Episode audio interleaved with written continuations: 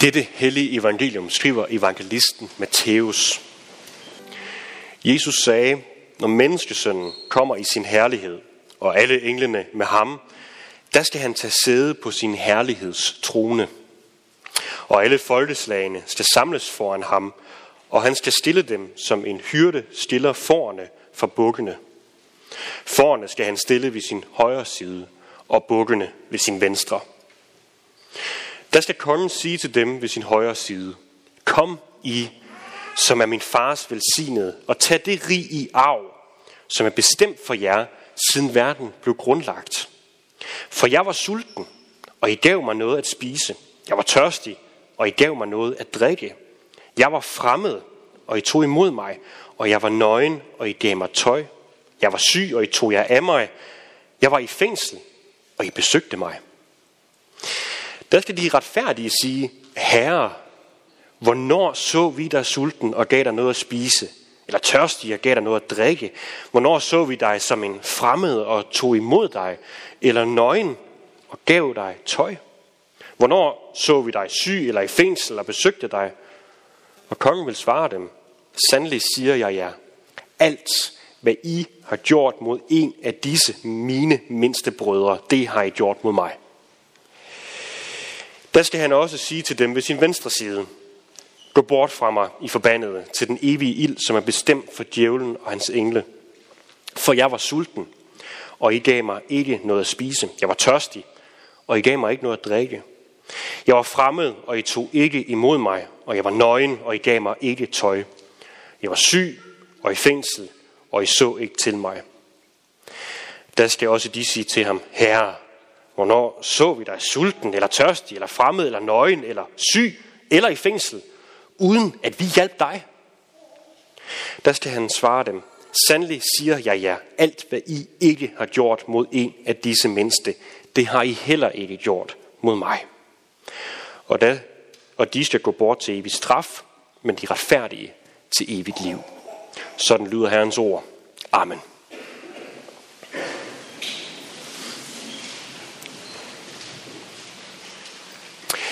Jeg tror, de fleste af os, når vi hører ordet dommedag, så har vi sådan en rimelig klar forestilling om, hvordan at det nu engang ser ud. Prøv at se det billede, som kommer op på skærmen her. Jesus han sidder deroppe i venstre hjørne, måske lidt svært at se, men han sidder deroppe klar til at dømme oven på de ti bud. Og så står der en mand foran og kan spejle sig i de bud, som ingen af os alligevel kan leve op til.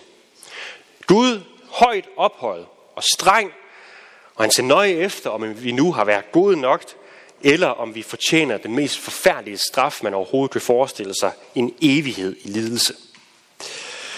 Den forestilling eller den fortælling om dommedag, den finder vi i islam faktisk. For i islam, der har Gud ikke givet sig selv til kende. Han har givet sin vilje til kende. Den har åbenbaret igennem en lov. Og den lov, den er så at sige vejen ind i paradiset. I muslim, en muslimsk kvinde, hun siger en, i en artikel fra folkekirken.dk, at lovene er med til at sikre, at man kommer i paradis, og ved at overholde dem, der kan jeg modtage dommedag uden frygt. Det er lidt pudsigt, men det er, det er min opfattelse, at den muslimske måde at tænke dommedag og verdens ende, det er faktisk også blevet sådan den gængse opfattelse, eller den gængse forestilling øh, blandt folk. Måske også fordi, at man har hørt andre kristne forkyndere for år tilbage, som nærmest har skræmt mennesker ind i kirken.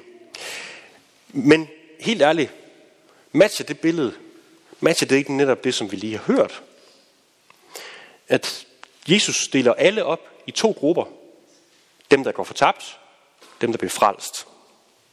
Jo, det er sådan set øh, det overordnede og de hovedtrækkende i det, Jesus han siger i dag. Det kan vi ikke komme udenom. Det vi hører, det er, der er nogen, der bliver frelst, der er nogen, der går fortabt. Men det er nødvendigt, at vi hører og vi læser den her tekst langsomt. For der er faktisk nogle ganske overraskende elementer i det, vi lige har hørt. Især hvis vores forestilling, det matcher det billede, som vi så på skærmen, og som jeg malede lige før. For der er en kæmpe mæssig forskel på den kristne forståelse af dommedag, og så den gængse opfattelse, som i høj grad ligner muslim, muslimernes forståelse. For hvordan er det, at Jesus, dommeren her, bliver stildret? Hvil, hvilken Gud er det, vi ved verdens historiens sidste dag skal stå til ansvar overfor? Ja, ifølge det Jesus siger, så er det ikke den her højt ophøjet, strenge og magtfuldkommen Gud, som er vores dommer. Nej, det er faktisk det stik modsatte. Det er den sultne Gud. Det er den nøgne Gud. Det er en Gud, som er så fremmed, at han har behov for at blive taget imod. Det er en Gud, der er syg og i fængsel.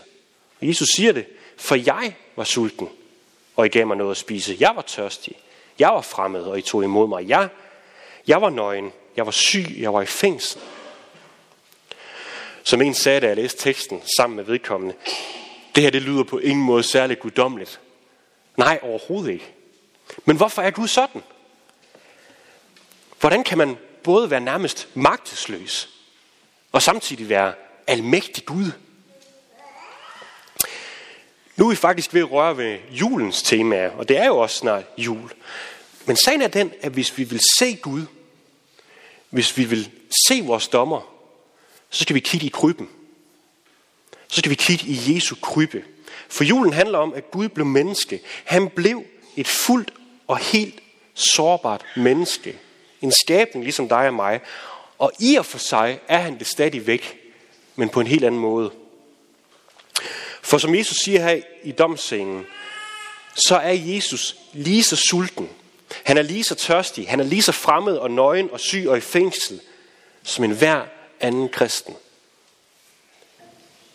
Jesus er med andre ord så solidarisk over for sin skabning og dem, der følger ham, at han ikke er for fin til at identificere sig med os i en sådan radikal fasong.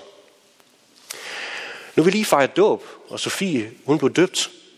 Det er det største, og det er det mest grundlæggende mirakel, vi overhovedet kan fejre her i kirken. Der er ingenting, der kommer op i nærheden af det.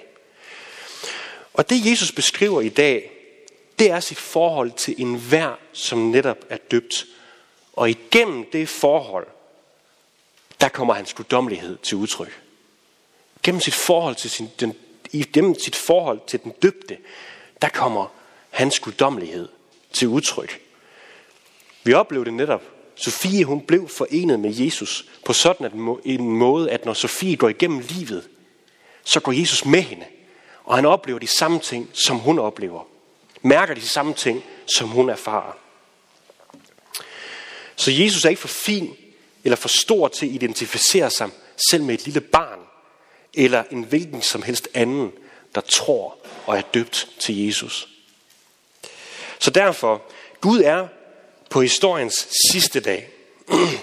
på historiens sidste dag, der er Gud ikke optaget af, om vi nu har levet op til hans standarder.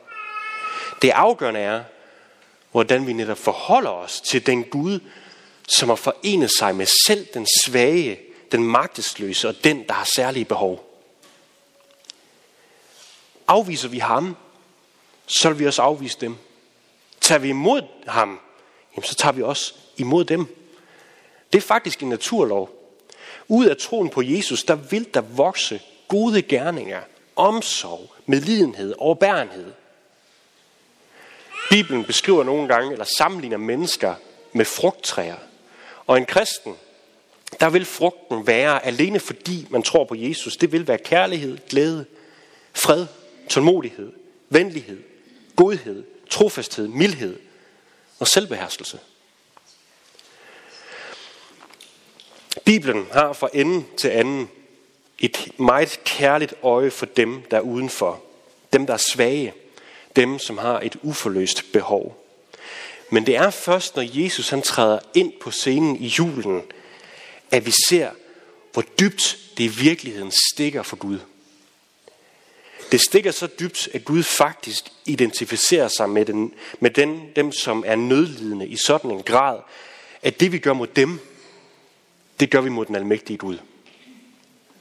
Når vi undlader at give en hjælpende hånd, så undlader vi at give Gud en hjælpende hånd. Når vi nægter at besøge, give eller eller at tilfredsstille nogle behov, jamen så er det Gud, den er vi nægter at give disse ting. Og den smerte, vi påfører et andet menneske, den smerte påfører vi dermed også Gud selv. Så prøv at se det her. Den dommer, vi alle sammen kommer til at stå overfor på historiens sidste dag, han er ikke urørlig. Han er ikke så ophøjet, at han er utilgængelig. Nej, Gud han har gjort sig lige så sårbare som du og jeg. Han viser os så dyb form for solidaritet, den smerte, som vi erfarer her i livet, den smerte, den erfarer Gud, og den gennemborer ham som et søm. Det her, det er en af Bibelens hovedpointer, absolute hovedpointer i dens beskrivelse af, hvem Gud er. For Jesu guddommelighed, den kommer til udtryk i hans menneskelighed. Jesu guddommelighed kommer til udtryk i hans menneskelighed. Det er paradoxalt, men det er netop sandt. For det er faktisk Jesu død på korset, som vi har afbildet her ved alderet. Det er det tydeligste tegn, vi har på Jesu guddommelighed. At han led, og han blev uskyldigt dømt til døden. Men han gjorde det i vores sted. Han gjorde det i stedet for os. Så alt det, som vi går og håber på, at ingen andre ser eller finder ud af, det der bor i vores inderste, det vil på grund af Jesus aldrig nogensinde have magt nok til at adskille os fra Gud. Selveste Kim Larsen, han synger faktisk om det her. Når mit regnskab det skal gøres op, så tror jeg nok, at vor Herre får en prop. For jeg har syndet, så det står i stænger. Men det vil jeg ikke længere. Bibelen siger, at ja, vi alle sammen, vi synder, så det står i stænger. Det er Kim Larsen overhovedet ikke ene om. Og selvom vi en dag beslutter, at nu vil vi altså ikke gøre det længere, så vil det ikke kunne lykkes for os. Men vores synder er der blevet gjort op med. Det gjorde Jesus på korset. Og derfor er det afgørende på dommens dag, hvordan vi forholder os til ham. Hvordan vi forholder os til Jesus. Det er altså ikke de ti bud, som vi skal stå til regnskab overfor. Det er vores forhold til Jesus. Det er vores relation til ham, som i sidste ende bestemmer udfaldet af vores liv. Ikke om vi har gjort så meget godt igennem vores liv, at det kan opveje alt det onde, vi har gjort. Men hørte vi det ikke lige, da jeg læste beretningen, at det Jesus ligger vægt på, det er, hvordan vi har behandlet vores medkristne og medmennesker. Altså en af disse mine mindste små. Er det ikke netop næstekærligheden? Han her understreger, at det er det, der er det væsentlige. Jo, men det er det ud fra det, som jeg lige har sagt. Troen på Jesus vil som en naturlov frembringe mildhed, omsorg, godhed osv. Men ikke på den der måde, at så kan vi ligesom blære os med, se hvor god jeg er. Hold da op, så kan vi virkelig vise os frem. Ikke på den måde.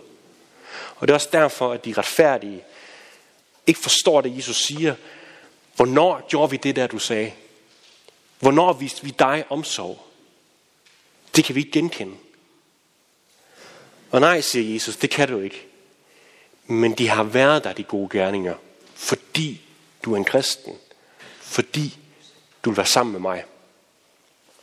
Pointen i det her er, eller i den her dommedagsscene, det er, det er ikke de gode gerninger, som, kommer til, som vi kommer til at stå til regnskab overfor. Det er vores forhold til Jesus. Vil vi ham? Eller vil vi ham ikke? Dem, der står på Jesu højre side, de kan se frem til en evighed med glæde. Og det er de kristne, som har taget imod Jesus. Også helt i det små. Dem, der står på den venstre side, det er dem, som afviser Jesus. Vil ikke have noget med ham at gøre. Og de får deres vilje. De får lov til at slippe for ham. Tilbage til det, jeg indledte med. Det her billede af, Jesus, af Gud, der sidder på dommersædet. Den strenge Gud, som kigger helt ned i petitesserne. Kan jeg nu finde et eller andet? Det er ikke det billede, Jesus tegner i dag. Overhovedet ikke. Den Gud, der dømmer, det er en lidende Gud. Det er den Gud, som går med os igennem hele livet. Det er den Gud, som lider sammen med os. Det er den Gud, som erfarer vores smerter. Det Det er ham, vi skal stå, til, det er ham, vi skal stå overfor på historiens sidste dag. Men der er et billede mere, og det kunne jeg sagtens bruge meget lang tid på at udfolde, men jeg skal gøre det kort. Dommeren Jesus er også en hyrde. Han stiller forerne for bukkene. I Israel der var forerne så mørke, at de var faktisk så svære at adskille fra hinanden, men en hyrde kunne. Med andre ord, dommeren Jesus, det er den lidende Gud og den gode hyrde, der siger, kom og følg mig, så vil jeg føre dig til paradis. Vejen er ikke en lov, som du skal overholde. Jesus er vejen. Jesus vil føre dig. Han vil ikke se på dine fejl og mangler, han vil bare gerne være sammen med dig. Og derfor står den gode hyrde også og inviterer dig ind i fællesskab. Den dommer, vi engang skal stå overfor, han er også blevet beskrevet på den her måde. Herren er min hyrde. Jeg lider ingen nød. Han lader mig ligge i grønne enge, og han leder mig til det stille vand. Han giver mig kraft på ny. Han leder mig rette stier for sit navns skyld. Selvom jeg går i mørkets dal, frygter jeg intet ondt, for du er hos mig. Din stok og din stav er min trøst. Lad os bede sammen. Gode Gud og Far, det takker vi dig for, at det er, hvor det er Jesus, som følger os i liv og død, som vi skal stå overfor. Og vi beder dig om her, at du vil skabe vejen i, i os, så vi tager imod ham. Tag imod ham i en af disse dine mindste små. Og tag imod ham i, i sidste ende. Så vi kan samles alle sammen og lovprise dig og sige lov tak og evig ære være dig, vor Gud, Far, Søn og Helligånd. Du som var, er og bliver en sand treenig Gud, højlovet fra første begyndelse, nu og i al evighed. Amen. Men lad os nu rejse os og med apostlen tilønske hinanden. Hvor Herre Jesu Kristi nåde, Guds kærlighed og Helligåndens fællesskab være med os alle. Amen.